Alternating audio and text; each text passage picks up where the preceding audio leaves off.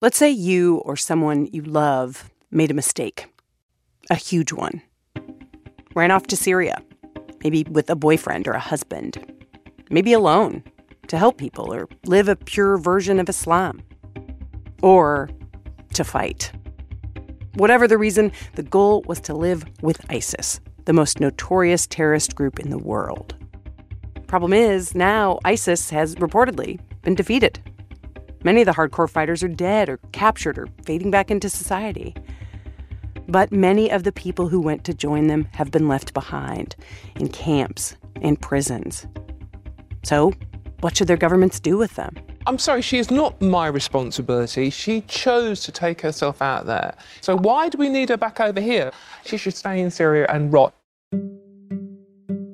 On the new season of Embedded, we are spending time with the people ISIS left behind. Their governments don't want them, but their families do.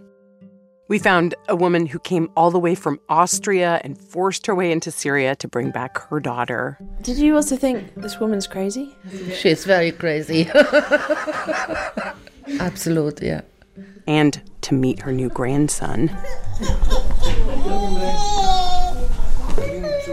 We found another woman sneaking into Syria to find her brother, something her husband did not want her to do. He told me, You have two babies, you have me. And I told him, But my kids, they have you.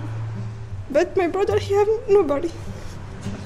I told him, If you was in this case, you want that someone go there and look for you. These women are facing tough questions. Like, what does your country owe you?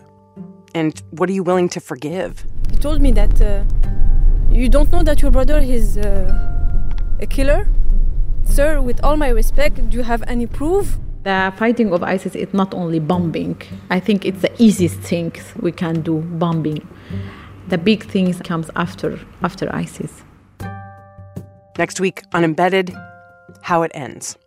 Subscribe wherever you get your podcasts.